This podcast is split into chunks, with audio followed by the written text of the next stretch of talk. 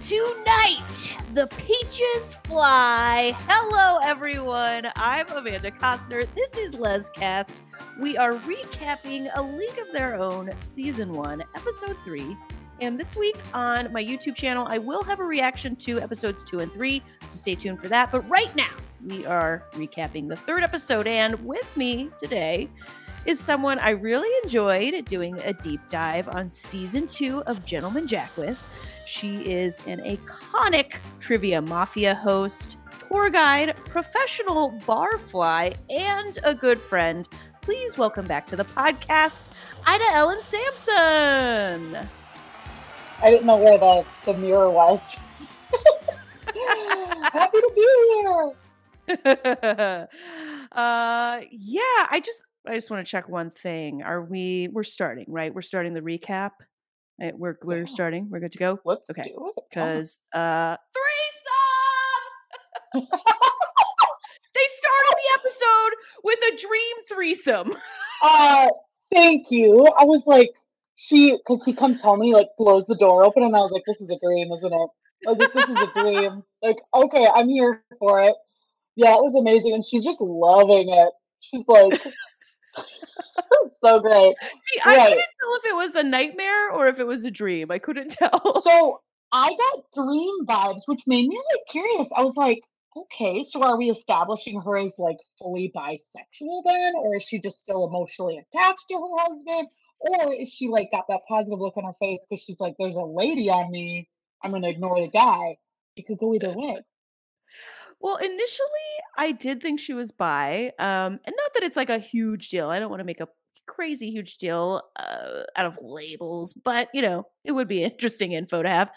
But then, as the episode went along, not to get too ahead of ourselves, as the episode went along, I just kept feeling like they were referencing this in a nightmarish way. Like later on, when we get to see her on the date with Greta and Greta's date, and like Shirley's there too, but yeah. I don't know. Like that that was a nightmare. And so I was like, ooh, so was the what was this dream?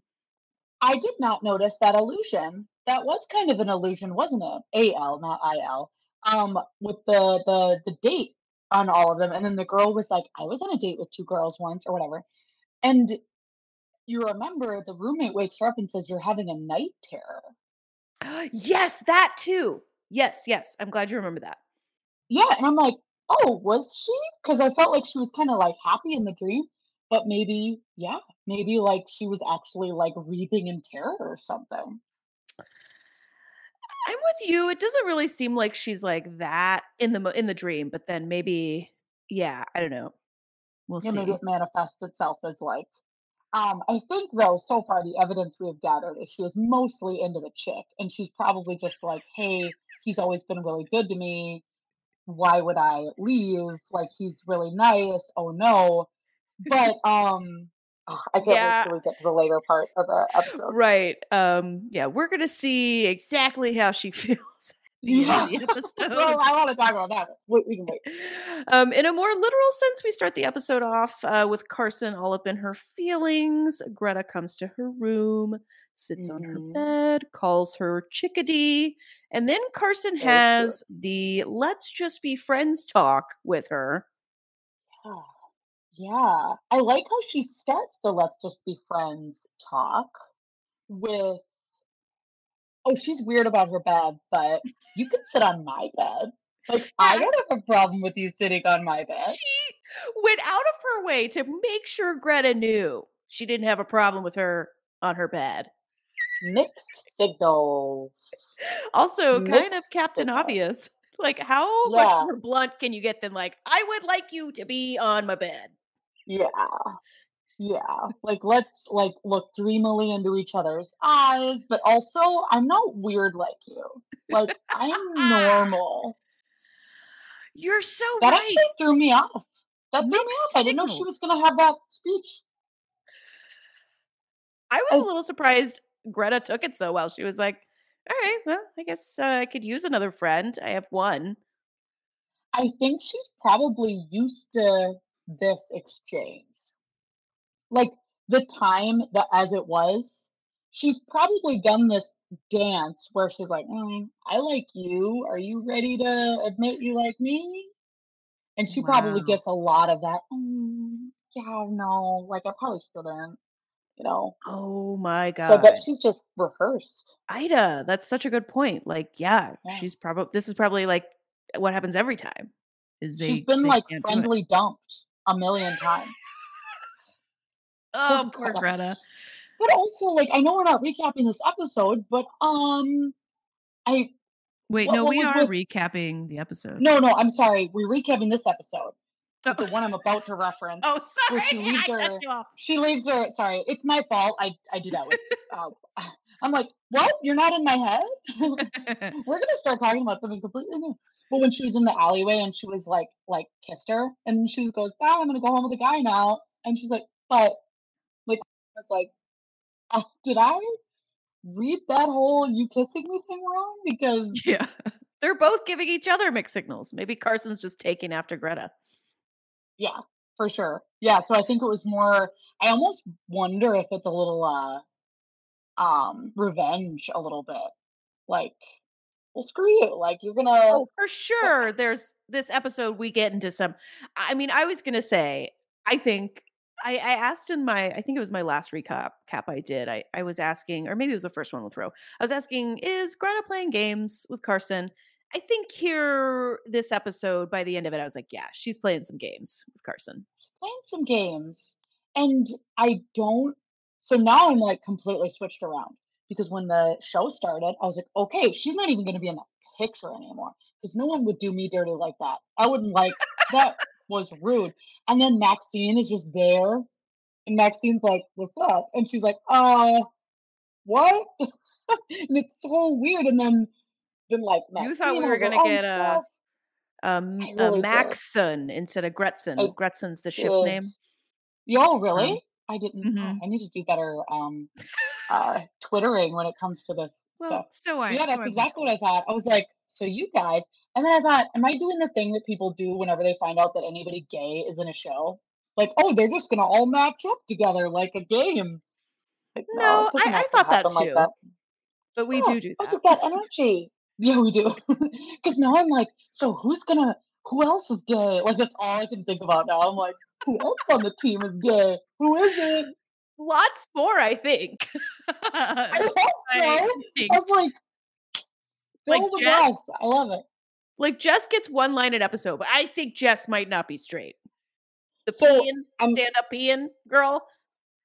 I'm kind of bad with the the Yeah, yeah. names um, She's the one in this really episode. She stands up and she's like, "Look, I can pee while standing up," and she's like, Oh, also along the with Canadian, like, "I'm gonna wear pants," you know, like they're like a little more butch. the Canadian girl. She's from uh, uh, Moose something in Saskatchewan. That that girl. That's what I'm seeing. I'm seeing that energy, and forgive me, I don't know their name. The Spanish pistol or whatever, the Spanish trigger, Lupe. Lupe. No, I think it's So uh, Lupe Spanish striker, striker. Thank you, which of course is extremely offensive because Yeah, it's Yeah. Well, they were Spanish. being very offensive, like about Yeah, her nationality in general. yeah. Um, but yeah, that's exactly what I'm picking up on. And then the cute little um the the one that doesn't speak much English uh keeps coming around like at her heels and is handily ignored. Yeah, I just Esti. got that in the back of my head too.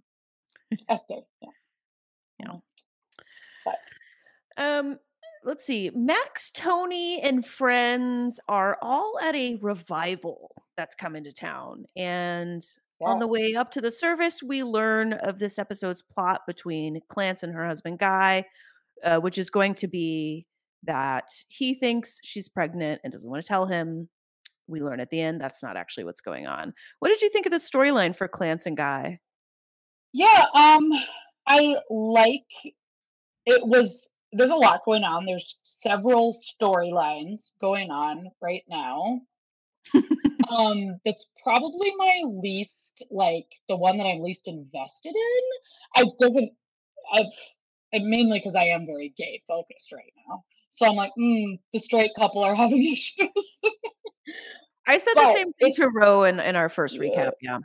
really okay. Because I was like, oh, okay, like I do really like her though, and I'm like, ex- I was so wondering if she like whatever baby I thought she was gonna say something about her like entering like a contest to be a comic book like oh yeah, that would have been good. And I was like, wouldn't that be a cool like storyline? And she's like, no, you got drafted. And so I, I don't know. Like I'm, I'm kind of like meh. Like I could take it or leave it. Um, that storyline, mostly because I haven't really gotten to know.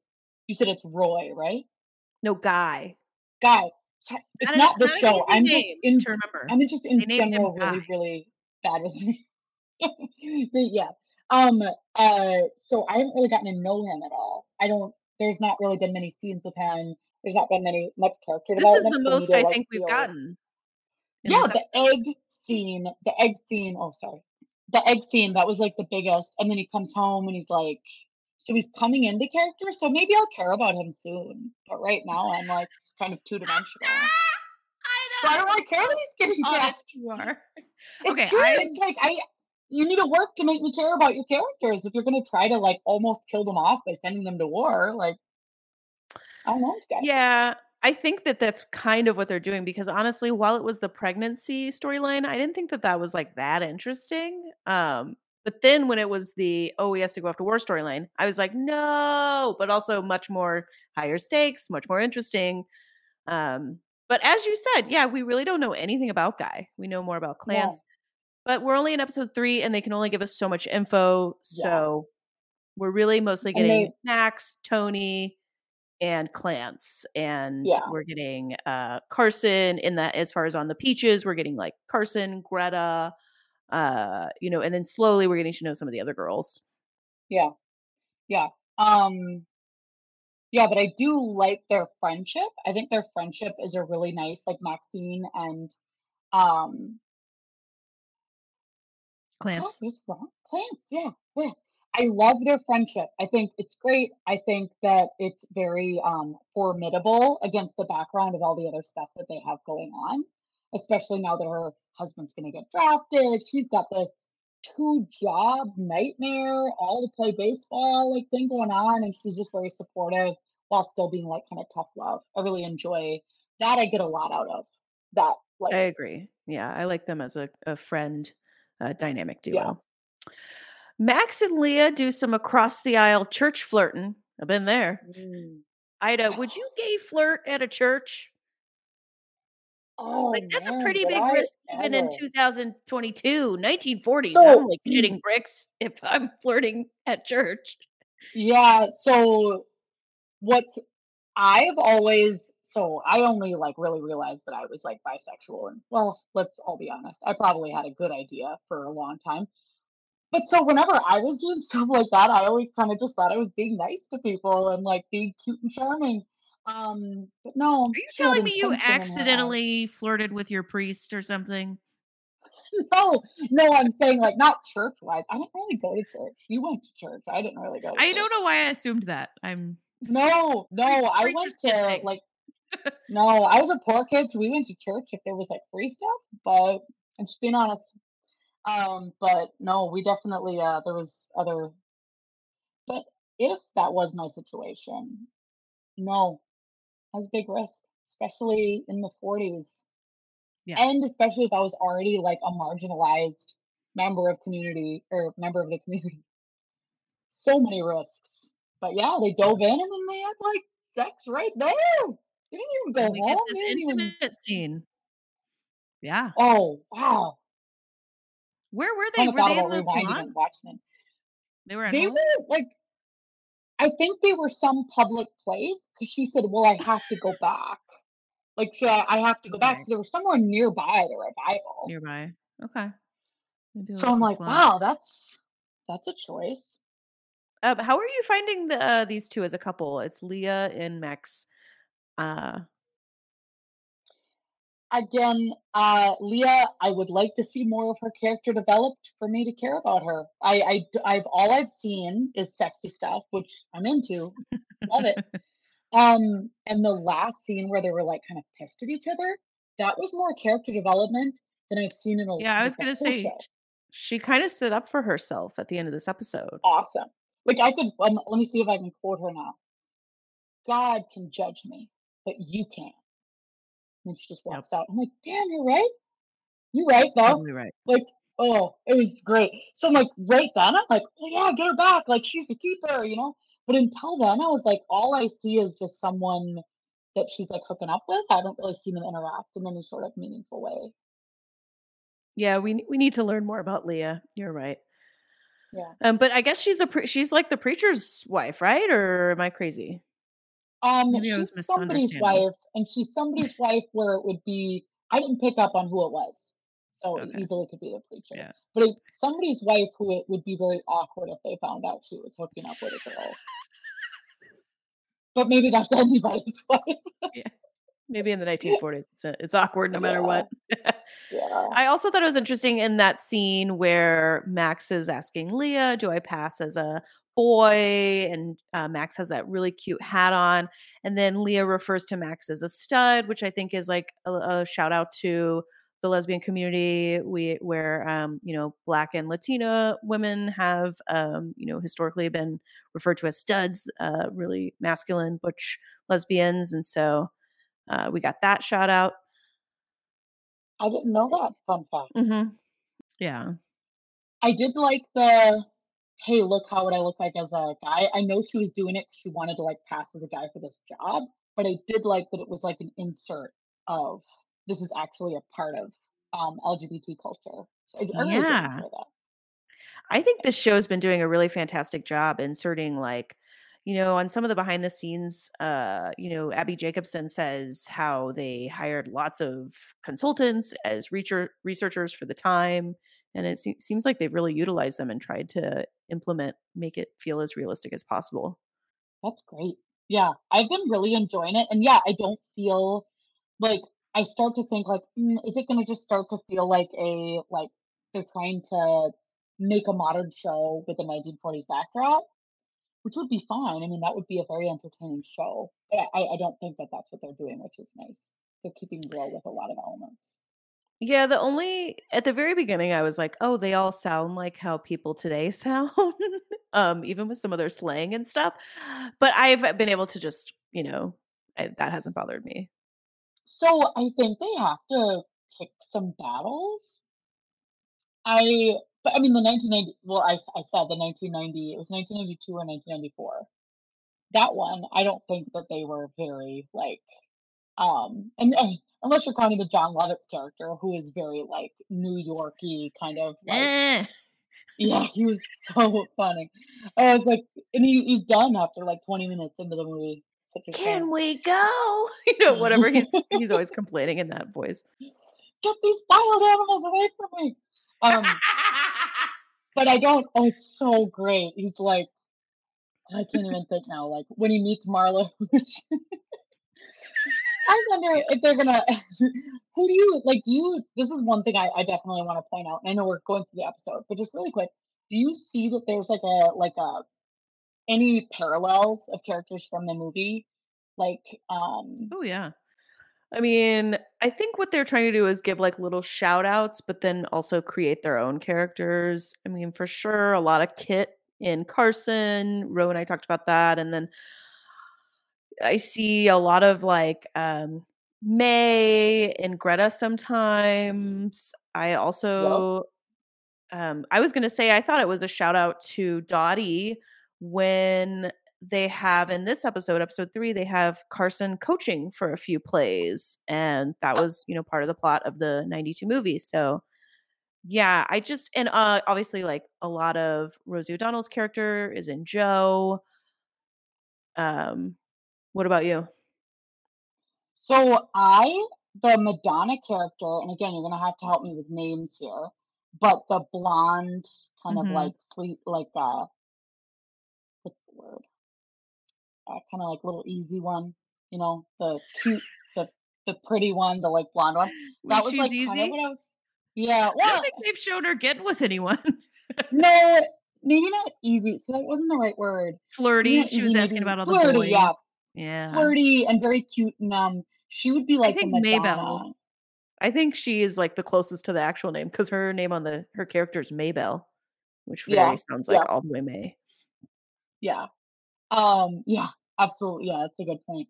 Um, I'm really happy that they introduced the BIPOC characters into the show. I'm sure a lot of people are happy about that because I don't think there were any um in the No, the movie just gives them like a 2 minute dramatic music. Here's a black woman throwing a pitch, and we're done. Back to the yep white keys. yep that was it Um, but yeah, I just was noticing that there weren't a ton of parallels. That was kind of like, which I liked. They kind of built the show up from a completely different angle. When I watched the movie, though, I did notice that they did uh, copy, like, or like kind of emulate the scene getting on the train. I thought that was nice. hmm It's like Oh, very for sure, much yeah. the running and throwing the suitcase into the train, and then the reveal of the stadium. So those two hmm um, were very much the same. But Yeah, I think they were, as Aaron was pointing out on the the recap we did of episode two. I think they were just yeah, basically using the movie like this is the mar- how we're going to market it this it's probably how the, the elevator pitch they gave to whoever you know Am- at amazon prime they sh- sold it to and indeed as we saw for me like i was covering the and just like that reboot of sex and the city and it was very much not enjoyed by uh, most of the fans but they did huge numbers because the sex and the city brand is just so big and i think in that way that's what we're doing with this show but i they definitely wanted to do their own thing and that like you said like this really is its own entity i i think the movie gets referenced a lot because we love the movie so much but i think as the season goes on i will i will probably reference it less and less with with um i, I assume Yeah, no, absolutely. And I'm feeling the same way. Like I'm I, I have nostalgia for the old movie and I wish that the Ron Swanson guy could be more like Tom Hanks. I really do. you do Uh you miss oh jimmy dugan man, I do. Jimmy Dugan, and I know he's super like vomity and drunk like all the time, but he shapes up to be a good guy. So I hope that this guy, because he's more like he's not like drunk and like kind of uh bottom of the barrel, like, you know, helpless. He's more like a tool. Like that's what I'm getting out of this. Like, yeah um, so I'm hoping he well just gets a slap in the face and Nick Offerman's in a tough spot, you oh. know. How can he fill Tom Hanks's shoes? He's got to be oh. saying, "I've got to do something totally different," but also, I'm sure he's like he's kind of villainous. He's a little bit of a villain, so. But I yeah, think I, I I have a feeling he's going to come around, and that's going to be I one of our feel good stories of the season. And I'm not I spoiling hope so. No, no. And, and Nick Offerman, if you're watching this, this wasn't a this wasn't a, a attack on your acting. Um, terrific How dare you? You I witnessed this. You attacked him. um it was more the character i'm just hoping that it kind of winds up um that way and, I, and i'm sure it will um it's just kind of interesting but he does a great job at playing like this tool has been baseball player which so far so good I mean, speaking of Nick Offerman as Coach Porter, well, Lupe's elbow is tweaked, and Coach Porter has no F's to give. Ida, have you ever tried to solve a tricky situation with a pie? Just present a pie to someone you're trying to reason with?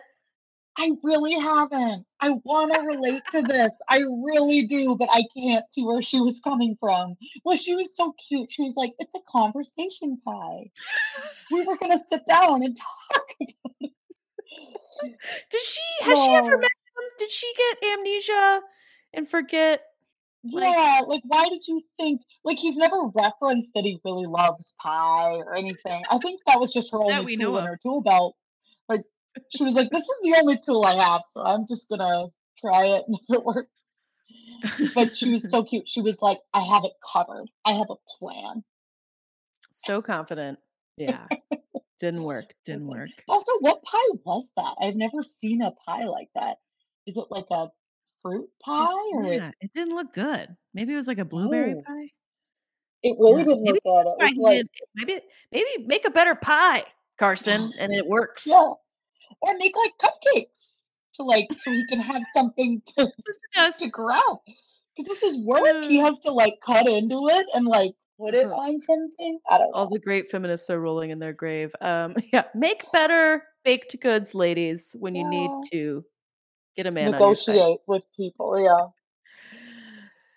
So we've got uh, part of the situation I referenced with we're going to be seeing Greta play what I think are some, you know, games. Uh, we got the beginning of this plotline where Sarge tells Greta she's been asked out by some random guy And not only does Greta have to accept dates through Sarge, she also has to have a chaperone to go on dates. Um, which I didn't even have to when I was 16. Like I said, I'm a preacher's kid. This is strict Yeah. rules.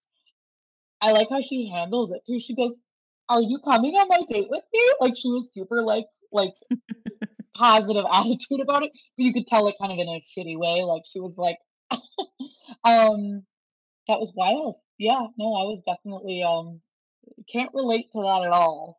But I think it was more keeping their like image intact. Mm, hmm Yeah. But then someone else, she was like strength in numbers. So when it was just Sarge, it was okay if it was just her. But when it wasn't her, they had to bring two more. Right. Because what if I don't know. What I guess Yeah. with with only one girl, it's cr- wild and crazy things could happen. But if you have the One two early woman equals two young, Also, though- athletic. why can't Sarge go because of her period? Is it a 1940s thing? Like don't leave the house if you're a woman if you're on your period, or is it like she's just double That's over in pain, which I understand. That's more biblical. That's more biblical. That's not even like 1940s. That's like she has to be in shame, like in her house and not be seen. Wait, is that a biblical thing? You told me you didn't go to church. Okay, I didn't go to church, but I've definitely read a page or two out of the good book. And one of those pages that I read was definitely um there was one story that I remember in particular as a woman using her period as an excuse for something. I was like, that's awesome. This is like so great. She was like, Uh, Oh no, listeners, I'd love to listeners, if you know again." what she's talking about, give us a give us the old scripture chapter. Yeah, give us the old give us the um not read I've read a couple pages, but it's the you know, because it was more complicated back then, obviously, because they didn't have the tools that we do now. Um, but Mm. yeah, I do not know. Yeah, that's what I mean Okay. by tools. Um, Yeah. I do not know what the deal was, the pain, but I'm guessing it's kind of a tool situation. Like she really didn't know, she didn't know the All right, flow This is gonna drive me nuts. flow. I- was gonna get away from. Yeah, you gonna Google it? Oh, I am exact. I am definitely inventing. Okay, tampons were invented in 1931, but maybe it hadn't spread to Sarge's neck of the woods. 31. Maybe she was an old school girl. Maybe that was kind of like a menstrual cup. Pads were invented in 1896. So, but how good were they though? Like, how Good good were they? Like, she. Oh my god. Can you imagine if some random dude was listening to this right now? There probably are men. Uh, men, I don't I apologize. they this are is totally normal. I hope they are listening. This is educational. This is educational. It's been educational also, for me. Men, if you are listening, if you have ladies over to your house, and also ladies, you should already know this, have tampons and pads at your house when you're dating. Be a hero. Be that hero. We all need See, to. this is why I brought you, Ida. See, I didn't. I never knew that that's the thing that could help with the ladies because Mhm. You know. It's just nice. I have been to a guy's house for, and I wasn't even dating them, but I saw I knew they were single and lived alone, and they had tampons and pads under their sink, and I'm like, what a guy.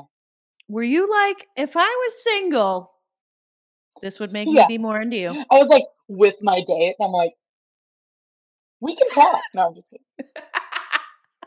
Um, but yeah, you should figure out this mystery though. I think it has to be pain, or it's probably just inconvenience.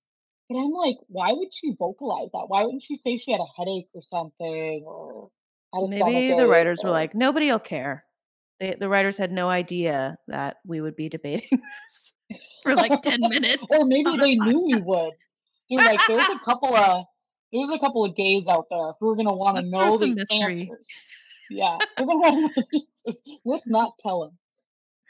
Oh okay, so Max shows up to day one at the factory, and the white ladies who denied her at the registration table immediately go full Karen, trying to sabotage. I thought it was awesome and pretty funny when Max advocates for herself, saying she's like, I'm strong. She says she has eight kids. and it works. She gets the job. Well, what's funny is like she makes this erroneous lie about all the children she doesn't have, and then he just looks at her and he goes, "I don't care." He's like, and then he's like, "Get to what I actually care about." And then she goes, "Well, yeah, I can lift and I can do." it." He's like, "Can you lift fifty pounds?" And like she goes, "Yes, of course." And she goes, "Fine." And then he looks at the ladies and he's like, "Are you?" I, I can't remember exactly what he says, but he's like basically asking them, like, "Are you gonna do this job? if Mm, not, step aside." Yeah, I liked it. But they were like, I just "Oh!" love when the the douchey male trope character turns out to be like an advocate accidentally. Hmm, yeah, That's a trope I enjoy. Accidental advocacy, better than no Yeah, advocacy. better. Quite a bit better. Uh, later, the Peaches head out for some night practice, and it turns into a big old flirty game of flashlight tag. Oops, I tagged you with my boob. You're it. Yeah. yeah. Whose games are these? That was fun though. That Whose games flashlight. are these? Yeah, I'm like, where did these come from? But that was great. Uh, that was cute. And then they ended up doing this thing where they're laying on the grass and like chatting and slowly looking at each other. And they do this thing where you're like kind of like just looking at your person, and it's just it's very cute. And then Yeah, pretty romantic. yeah. And Yeah, you were gonna say, and then we get the Jo. Hey, Jo. literally jumping in between Which them. is I- fun. Like if they were all friends, that would be a cute, fun thing to do. But you could tell she was so disappointed. She was like, yeah, do you think really there's some wanted my love. jealousy there on Jo's part? I don't know. I think that's another like development that might actually unfurl a little bit. Um, so far, I'm not seeing her as they don't have a relationship that I think is very flirty. They're very much just solid, like ride or dies. But you could still be So jealous right now, of your friend if they fall in love and suddenly you're not getting as much attention. could be. I Hmm. think she's more jealous of Greta herself, like, and like the other Ah, people that are around her, and like that, like, um, you know, moth to the flame kind of hmm. thing. She's very much the flame, and I think Carson might feel a little bit like the moth sometimes. Okay. I got real deep. Wow. I got real like a moth to a flame. Yeah. Again, biblical again, I think. Or is that just I poetic? don't I don't know.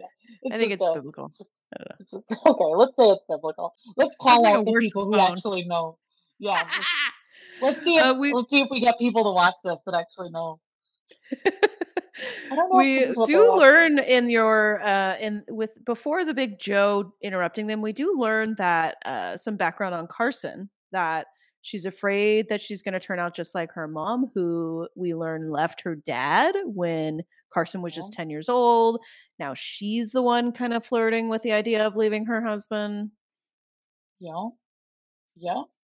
That was uh kind of a bombshell. Not totally unexpected, and I'm sure that's kind of what Greta was thinking. She's probably waiting for the bombshell. Um, I don't agree. I don't think that's what she's doing to her husband at all because they don't have kids. right So not at all the same yeah yeah. i agree So too if I was Greta, I would have been like, "You're being too hard on yourself." But that's just me. okay At the next Peaches game, Lupe won't stop throwing Dove's fork balls. Which okay, I I, I have to say, I've been there before. Um, I, I played golf, and I thought Roberta Colindrez. I'm sorry, I'm probably mispronouncing her last name, but uh, the the person who plays Lupe just nailed this thing sometimes as an athlete, where you just can kind of defer to the person that you respect. For me, it was Yeah, my dad. Um, when I started playing professional golf, like sometimes he would give me what I knew was terrible advice, but you can't say anything. Um, I feel like Lupe even knew she was doing the wrong thing, but she just couldn't not do what Coach Porter was asking her to do. I can like I definitely can relate to that feeling. Even if it's not a person, if it's just an ideology that you have established as your ideology, you're like, no, like that is the right thing to do. That is the thing to do. Um, absolutely. Like I wasn't in sports, and please tell me you're gonna cut an image of you playing golf in here somewhere, please. I, right Like I just now, want just okay, for yeah, the people watching on YouTube, just for them, I will insert over this dialogue a picture from my please. professional golf days. We we all need to see that.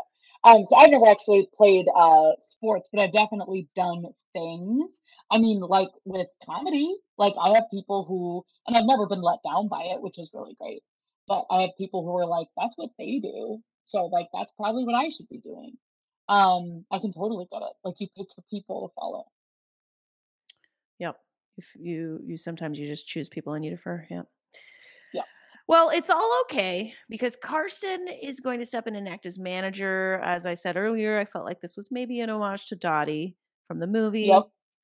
And then uh, back at the house after the game, Carson spills beer on her outfit, and well, someone's got to help her. And well, guess that's got to be Greta. Then Greta says, Friends can mean a lot of different things. And we see a very aggressive rejection of Greta. And she says, I'm not like you, I'm normal. Oof. Ouch. Just the look on Greta's Yeah. face when she says it. It's like uh, you feel so bad for Greta. Yeah. Yeah. That I felt very, very bad for Greta. And you can see how strong she's trying to be in that moment. Um, like I said, she's had to deal with this before. I don't know if she's maybe gotten this deep before. Um, with someone she's spending like most days with this girl. So I don't know if she's ever like gotten to that extent, but you can tell she like gets mad, but she's still trying to be very strong with it. Um, which is what makes the next scene so great, of course, because she's like, mm, like, is this really what you want? But I did not see that coming, and I, It was pretty harsh. yeah, it was very, very harsh because it was like, hey, I don't want this, but also f you, like, like Yeah. that was a lot. Like you didn't need to do that. Like, yeah, she gonna, like, really. try again. Like, just say no. It's okay. So I feel like, you know, what are they trying to tell us with this, you know, Carson being overly harsh on Greta? I think maybe Carson has extremely strong feelings for Greta and is like terrified. Yeah. Well, with the gonna get deep again here. Um, with the history of like, you know, LGBT, like, um, being gay, especially at a time where it was literally unheard of. Uh, I mean, it was kind of like it was, but still, like, it was very much you couldn't like tell your family probably. So it's not just the fact that she has feelings with this person; it's also that she has feelings with for somebody other than her husband, and she has feelings for a woman. So there's three big things happening. So the aggressive reaction is probably against herself, against her identity, against this person who's threatening to reveal her identity. Loaded with goodies, loaded with psychological goodies. That's a good point. It's a lot. It's a lot for that time. Yeah. And uh, that's why it's a I, lot am glad you brought that up. Yeah, yeah, we, it's a lot now. But but you know, sometimes I do forget. Oh my god, it's like 1940s. Even though I mostly remember it's like sometimes it's like I mean, you know, that was so mean, but you're right. Like that would I assume ruin most of their lives if it were found out. Yeah. Well, I mean, they there They were giving people um lobotomies back then, you know? yeah, like major electroshock, like um yeah, so there's just a lot and like it is a lot now. Like but back then it was more like, oh no, if anybody found out XYZ. Like that's like, you know, dot dot dot. I couldn't even imagine, but a lot going on. But it was still pretty harsh because it was just them, you know? And she's been a good friend to her too. I'm thinking she just what she was doing the uh the thing in the movie when the kid is like trying to tell the dog or the animal go away, go back into nature, not the dog, like some animal or something. And it and then the, the person the kid is mean to the is like, go away, I hate you. But inside they're like, ooh, go away, you know. Uh, I think we I wonder if uh, Carson's doing a little bit of that. Yeah. Absolutely. And I'm I'm gonna start researching what tropes are called. People know what they're all called. Like that's a trope. That's totally a trope. That's like a thing that Mm. happens. That's absolutely what she's doing. And it absolutely does not work at all. Yeah. Mainly because she's the one who keeps going back. She won't let it work. Yeah. Uh, Max runs into problems when she gets put on days at the factory. And she's just about to tell her mom when her mom shows her this new, pretty, expensive pink and yellow sign that she's made with both their names on it. My question to you, I Oh, does Toni do this on purpose like Max seems to think she did? Because she could feel no. d- does does Toni maybe feel Max drifting from the dream she has of Max running her salon one day? No, I think it's the opposite. See, this is where it's a problem for you to be a master pretender slash liar. Is look at what happened to her. She's literally pretending to be awesome at the salon work, good at bookkeeping. She's showing up to church. She's being a great daughter. She's hanging out with that guy, pretending she likes him. And then she's at the factory and actually doing a really good job screwing screws or whatever it is that she's doing. and she's sucking. That's what they're doing. They're screwing screws in. Screws. They're screwing screws. Oh, they're riveting. Are they riveting? They're riveting, aren't they? Oh, it looked like she was working on an airplane to me, but yeah. Well, they said they're like without screws, a airplane will be a pile of metal. The guy says that. Anyway, so she's doing all of this lying and pretending and faking, and then oops, you built two full, complete personas for yourself. You are a full time employee at this place that they really like you, and you're also apparently a co-owner of a salon because you did a really good job there and they like you there. So I don't think Toni did it on purpose. I think she was just fooled by well, the masterful deception. You know, before you put it that way, I had I did not see it that way. But as you were talking just now, I was like, you're describing me before I came out. Yeah. I was the perfect preacher's daughter. I yeah. faked everything. I faked it all. And so I'm, I, as you said that, I was like, I wonder if this is going to turn out how it turned out with me, which is like my parents did not ever get over it. Like we're estranged to this day. So um, we'll see what happens with Toni and Max. Well, and I'm sorry about that. And I definitely have my fair share of people in my life who just aren't interested in being around me anymore because of that, which sucks for them they have different value systems than us, and we're obviously making the better choices. So screw that.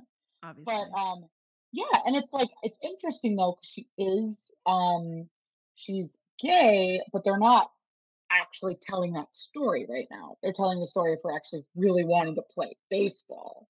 Mm-hmm. So poor Maxine has it coming from every angle.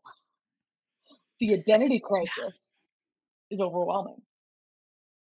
And it's such a great story to be told because this has uh, this this actually happened. This these women played a lot of these women who played baseball, they were queer.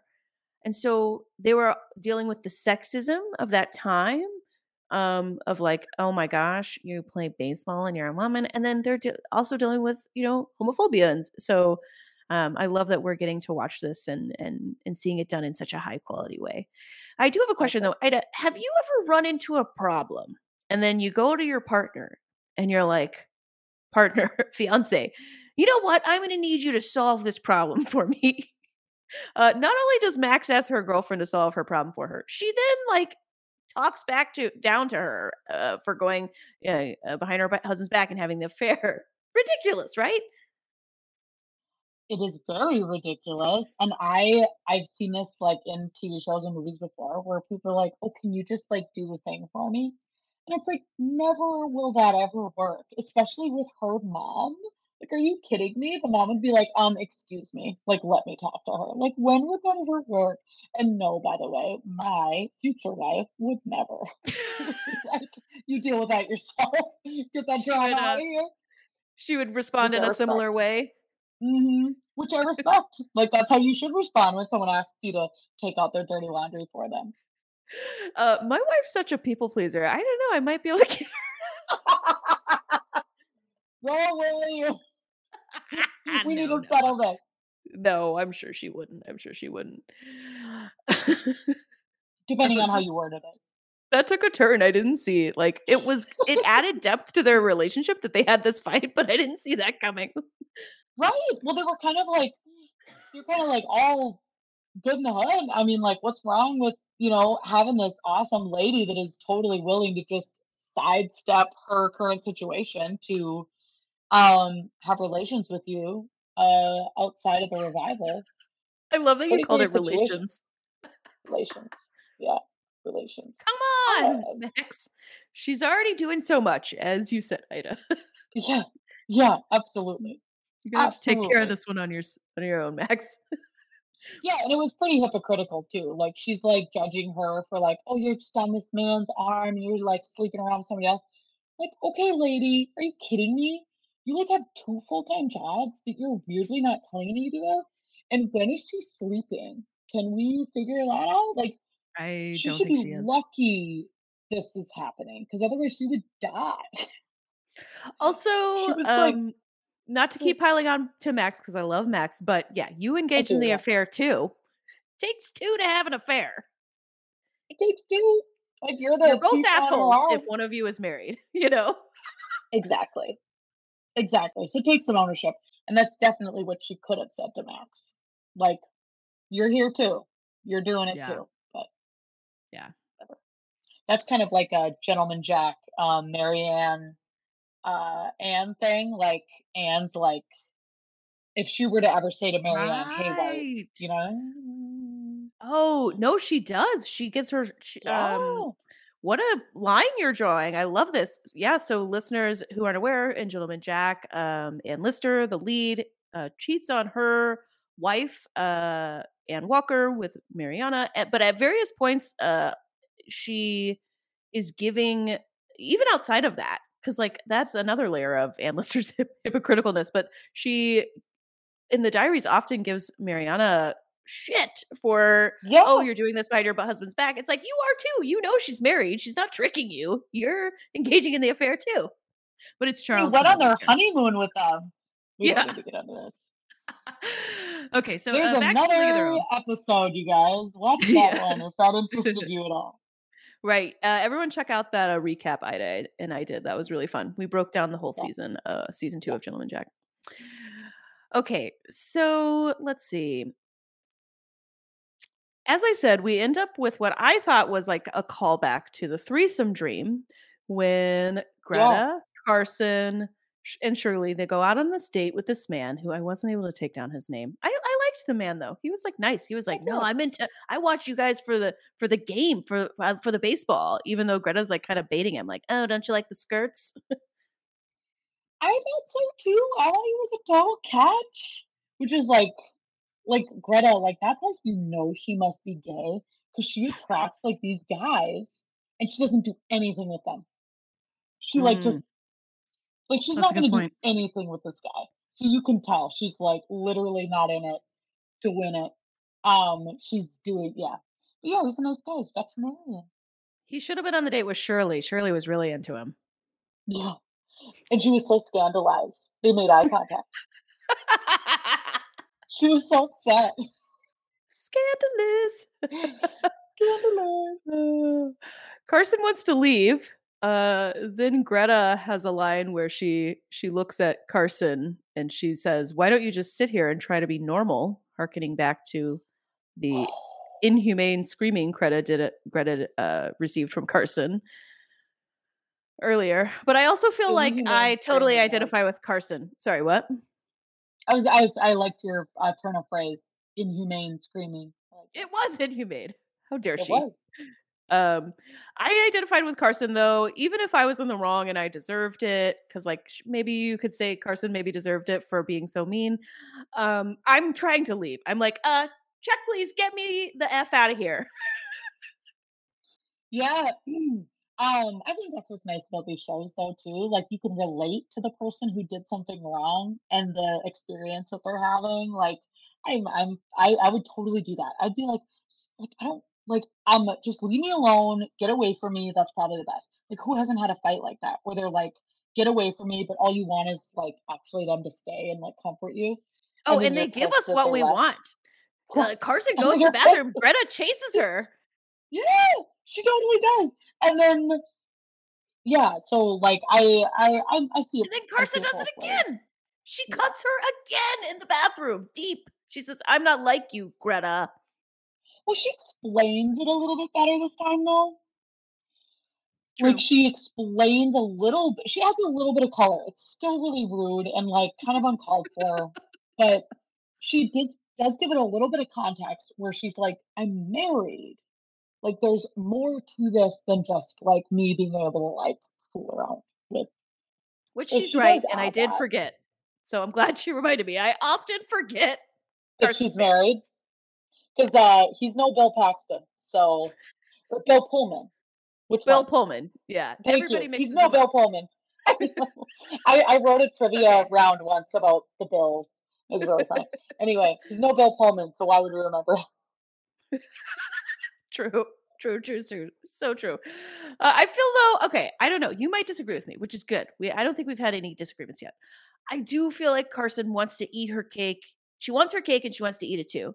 She's like she's she's giving her mixed signals. She's putting her down. She's putting Greta down. And then at the end of the episode, we all know what's gonna happen. She is gonna uh, yeah. her face off.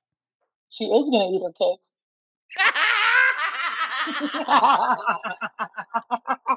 the question is, when will she have tacos? God, not soon enough.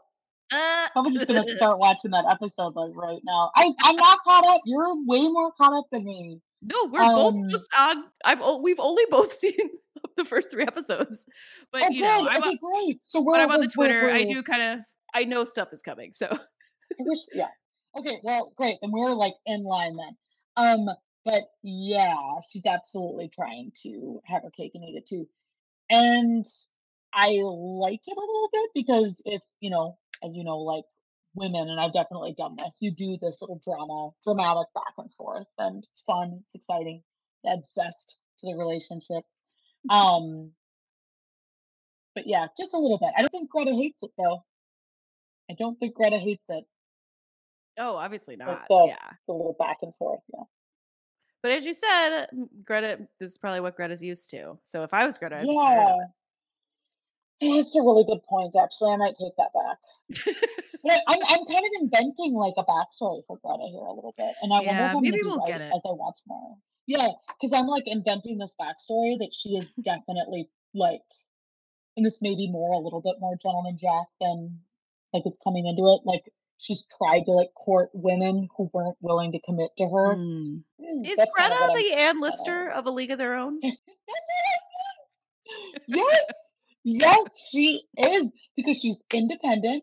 She don't give no f's, and she's um willing to be her own person. She's way more feminine than Anne Lister is, so that's like the big like difference. Mm-hmm. But I think so. Okay. Uh, we go to the church again. This time, Max's mom, Toni, is giving her testimony at the revival, which is essentially talking about how thankful she is for her business, which causes Max to bolt. Yeah, and then They finally have the big cut. You'd bolt right out of church. I would mid-service. bolt and I would start crying. I would definitely try to leave. I would just move. I would mm. just I'd be like, I'm gonna find someplace else to live, and hopefully they'll forget about me.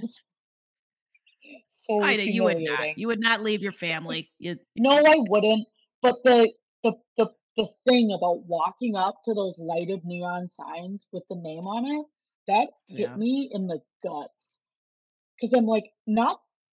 It's also super inconvenient because she's like, "Yo, I'm literally about to quit." Right. Could you? That's have... why I told you. I think her mom knows. Do you, so you think it's like a ploy to keep her? Like maybe it was like, hey, don't you dare go because I paid like a thousand dollars for this freaking neon. Sign. Maybe I'm just making it too personal. You know what? That's that might be right. That would make sense. Maybe that's deep down. But then again, why would she look so shocked and wounded when she does end up telling her the truth? Well, yeah. So let's see. Uh, she tells her mom, and and I thought it was really funny and interesting, uh, and also probably um, realistic how Max is like, God's pushing me too to play baseball, mom. Why didn't Toni get on board with this? She said the right know. thing. She said the right thing. She seemed really sincere and emotive. And then, yeah, that kind of hurt. And and again, like, I'm open to making this whole thing a parallel to the LGBT experience of sharing something deeply meaningful to yourself and having someone literally turn their back on you. Um, and it doesn't have to just be an LGBT thing either. It can be a career choice. I know some people like they tell their parents they want to do a certain career, they get that same exact uh, experience. So I'm very mm-hmm. happy that they showcased that. I got um, both. I killed both those birds with the one me stone. My my dad of course they didn't like that I was gay. And then before I told them I was gay, I was like, I want to be a comedian. And my dad was like, uh, that's good, but you know you're never gonna make it, right? and look at you now. Come on, look at you now. Fuck you, Dad. Um, I this is gonna sound morbid, but it's my best joke, and it will always be my best joke. Is uh, I don't have any parents to disappoint anymore. So honestly, Ding. ding. Let's get a bell ring. You get to have that dark, morbid humor. I Ida. do, I do, and I'm gonna keep it. Um, I definitely am gonna keep it. I always like would joke like, who would I come out to now that my parents are gone? who am I gonna like make upset?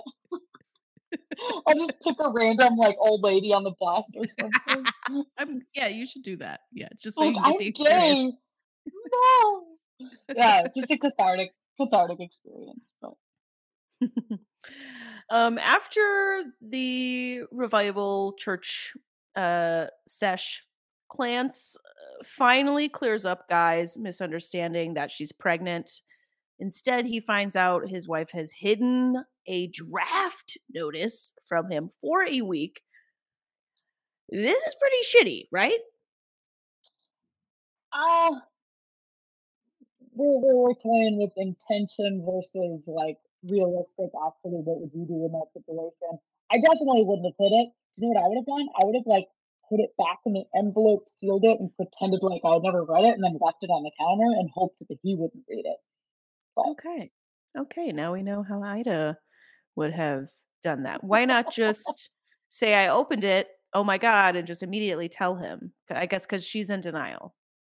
yeah, I mean that's why she would do it. Honestly, I would just tell him. Like it's, I'm maybe it's because I'm cold and I'm like, you know, well, it's your time to go. You know, it's the war. You think you're cold? oh, should I not have said that? No, of course not. I'm warm. Sometimes I can be cold. Sometimes I Okay, can be I've cold. only seen- Sometimes I've only seen the warm side of you, but I believe Yeah, you. there's there's the warm social. I don't know you, and I would love to be your friend. But then there's the also like, um, how much time are we gonna spend like being sad about this thing Okay. side of me? Got it. And I don't love it. I mean, but there's like sometimes in movies they're like, "Where's my my love?" Like I I love I love Jen very much, you know, and I'm and I'm, I'm very like sad when I don't get to see her. But sometimes I I just don't relate with these like grieving for the Mhm. loss of when they're not gone. They're just like away. You don't relate gotta the meme, to the, oh, she left the room for five seconds and we have to embrace. You don't relate to that, Nope. That meme? Okay. Nope.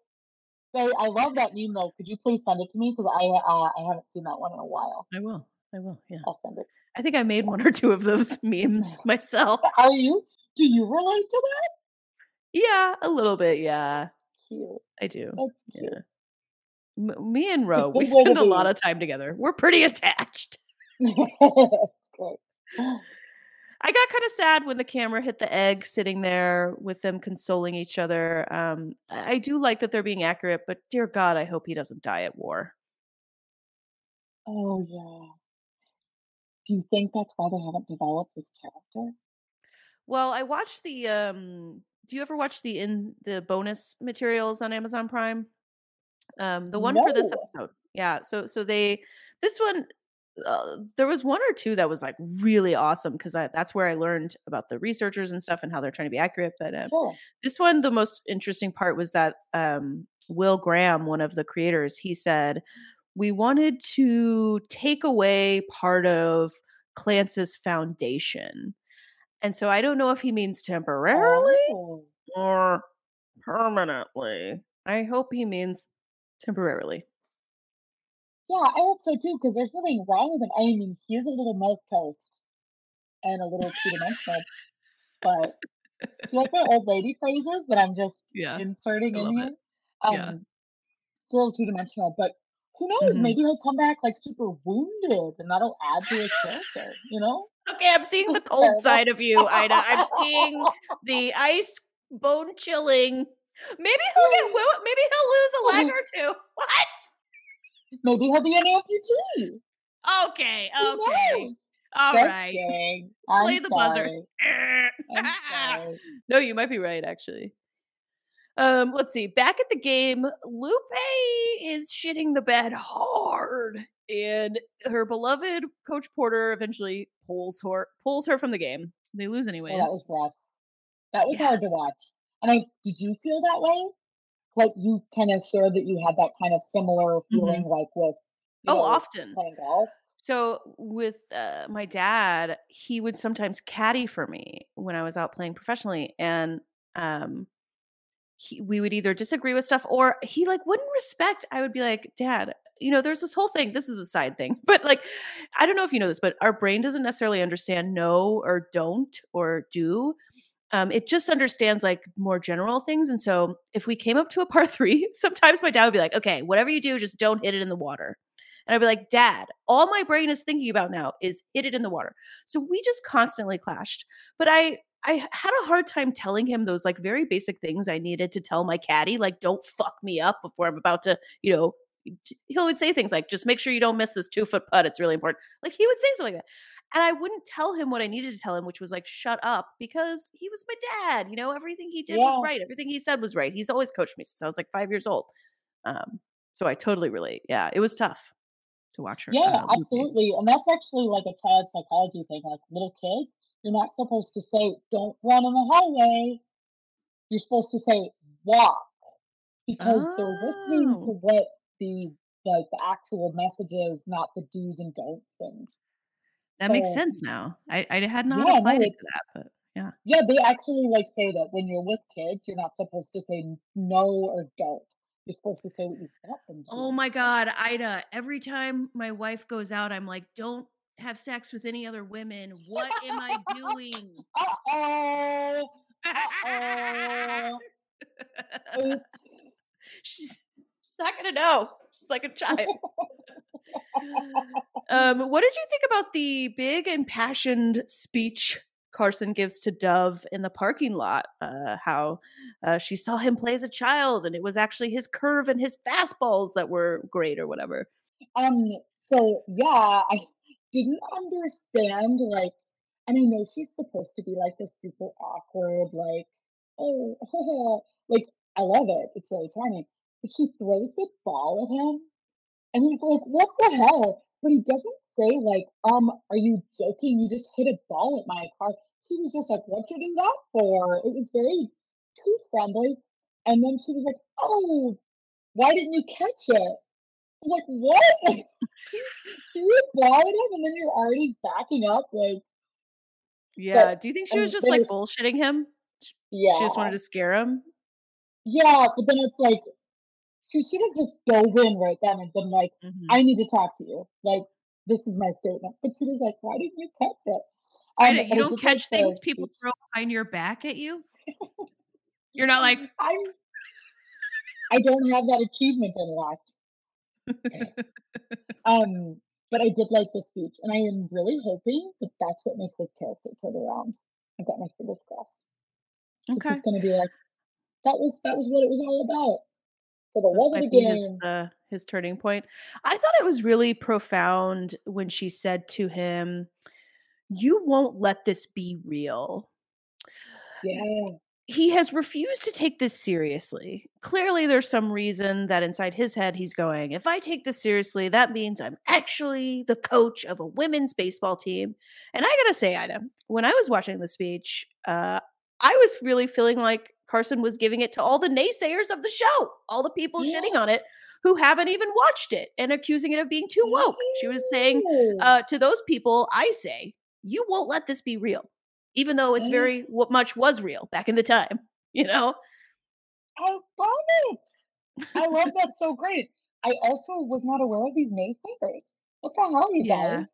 You- they're up in my 2022. Can't we have a show about gay people? Like, excuse me. Like, Yeah, just trying to invite people to like watch this and comment. Um, I, I love that. I think that's great. And I just like all of the parallels. Like uh the different things can apply to so many different things. That's what I love about this show, I think, the most. Yeah, I like that too. Okay, after the game, we learn that Carson's husband never got the letter. Also, something about how he wants more adventure for the two of them. And woo, If he only knew the kind of adventures his wife was getting into. He's in Dublin, and the Yeah. reception is really bad. I wonder if he has T-Mobile. Just kidding. um, It looked like he was in an infirmary too, and he was like hiding that from her. okay, I'm glad you said that because he said, "Oh yeah, I'm in Dublin, and I'm getting into this adventure, and it's gonna be great."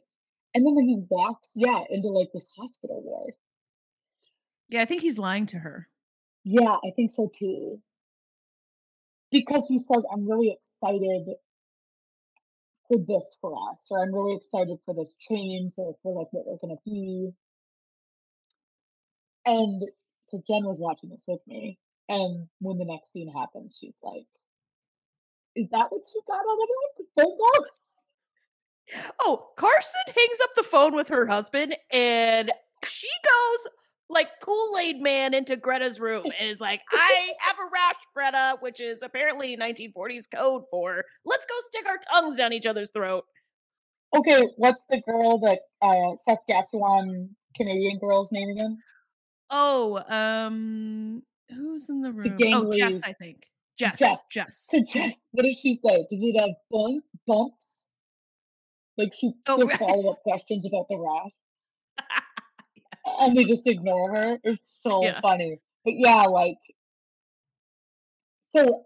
Uh, So Jen asked me. She was like, "Why did she feel that way after? What do you think? I'll tell you what I think. But what do you think? Why do you think she was so Well, I know I can answer that question because of the bonus clip for for Oh. episode three. So in the bonus clip, Okay, why are you laughing? I'm because I didn't watch the bonus clip, so Oh. I am speculating, but I didn't know the answer was out there. Yeah so the Abbi Jacobson actually says uh, in an interview in this bonus clip that it's specifically when her husband says something about uh, go traveling the world and drinking wine. Basically in that moment carson takes that as and runs with it like yes i do want to have an adventure with greta. Like I, I think i interpreted that right She says, but folks feel- at home no, watch the bonus clip. Sorry, what? Yeah, well, um, um, he says, I feel awake for the first time. Yeah, and and Carson takes that as like I think she is like do almost it's like contagious and she's like, "Oh my god, I need to be awake for the first time. Go let me go wake myself up. I've been trying to stay asleep. I'm to go just wake up." And she goes and makes out Greta. Yeah. So I'm gonna like make this personal really quick. So um Please just do. sidestep into my life. So I was engaged to a guy for you know, we were together for a long time. And he broke up with me kind of like I feel like this I really related to this scene. He's not breaking up with her, but that was kind of the message was like, hey, I want to do more things. This isn't like me anymore. I want to like go beyond this. And that was when I actually was like, you are right. I also want something different. And I was like the Kool Aid man who rushed into many things along the way. Uh, but I ended up um, being like happier than I've ever been. And Aw. that's, and You Kool-Aid man in 19 in days. Life. I did. Well, she like she kind of like caught me with both hands. I guess Oh. because I, I didn't know because it was been that cute. Should I write that into my vows? Do you think? Please do. Um, I will. But yeah, so like I really related no, wait, don't put. Kool-Aid man in your vows. I changed my mind. Dang it. oh well. I don't want Jen to be Um, mad at me. But I she won't. But I, I did really I, I did really like that sentiment a lot. But that's what I got from it. So if anybody listening to this feels differently, please share. And I know you watched the bonus clip, so that's actually what he even said, but maybe you interpreted it differently. But Yeah. she's just grabbing the bull by the horns. Yeah, she's just taking her husband's Grabbing- advice, Grabbing the Greta. grabbing the Greta by the, the Gra- grip. I, I couldn't there's think of what to grab the Greta by, so I just left it. there. Um, Ida, what are your overall thoughts on episode three? That uh, their makeout sesh pretty much ends episode three. Okay, so we start with a threesome. we get to a awesome hookup sesh in the salon or somewhere similar, and then grabby grabby, no no, don't touch me, end a makeout session. 10 10 would recommend this episode. Like 10, uh, 10 would recommend. full, full of wonderful little nuggets for the whole family. I I really thought it was a good episode too. I've loved all the episodes so far. I, I can't wait. I can't wait to watch the next one. I know it's not being held from me, but I'm trying out to binge stuff. You know, You know it's not being held for you? What do you mean? like uh, held from me. Like you know how some Oh. shows like wait to watch the Right. next episode. I know You I can watch it. I it. could, I could, but I just Do you prefer binging or do you prefer the Gentleman Jack uh, delayed weekly release? I prefer delayed releases. I prefer going to the movies. I prefer having things like you know. I I don't like to just like the Wait, did you I just say I prefer I'm- going to the movies too? Yeah, like versus watching movies being streamed. You're like, I'm "There's two where kinds of I'm not like filling you in on all my thoughts. I'm sorry. Okay. Um, no, no, I but love like it. I love it. versus okay, good. versus like streaming, I'd like to just go and like wait for the movie to come out in the theater, and then you sit and you have to wait for them to put it on the screen, and like that's that's a more enjoyable cinematic experience for me. Okay. All right. Well, you heard it, folks. Ida likes to wait. Yes, She's a patient person and cold. yeah. You are cold and patient. I'm very cold. Yeah. So well, I want to I love uh, hugs. I'm a warm person, but otherwise, you. Love what? I said I love hugs, but Oh, hugs. Okay. Okay. Well, all right. There you heard it, folks. She loves hugs. I do want to thank you, Ida, for coming onto the podcast. Everyone, make sure you go follow Ida on Instagram at my rabbit is a dog. I will have all of this linked in the description. Uh, make sure you follow Ida on Instagram. She is routinely making me laugh, and I really enjoy your posts. So, everyone, give her a follow. Also, if you want to support the podcast, please leave a review or maybe even a comment. We are still very much new, and all that kind of stuff helps with the algorithms and all that such. Uh, let's get this queer content out to the people who may be interested in it. So, yeah, rate us, review us, uh, whatever. Subscribe if you're watching on YouTube. And I will be back recapping episode four. We've got a really special guest lined up. I'm excited to be talking with a actual professional baseball player. Uh, that is right. I will be recapping the next episode with Amy McCann, who has traveled the world playing Australian women's baseball team, uh, playing on the Australian women's baseball team. So make sure you tune in for that. All right. Uh, thank you, Ida, so much for coming on to LezCast. thanks for having me. It was such a great time as always.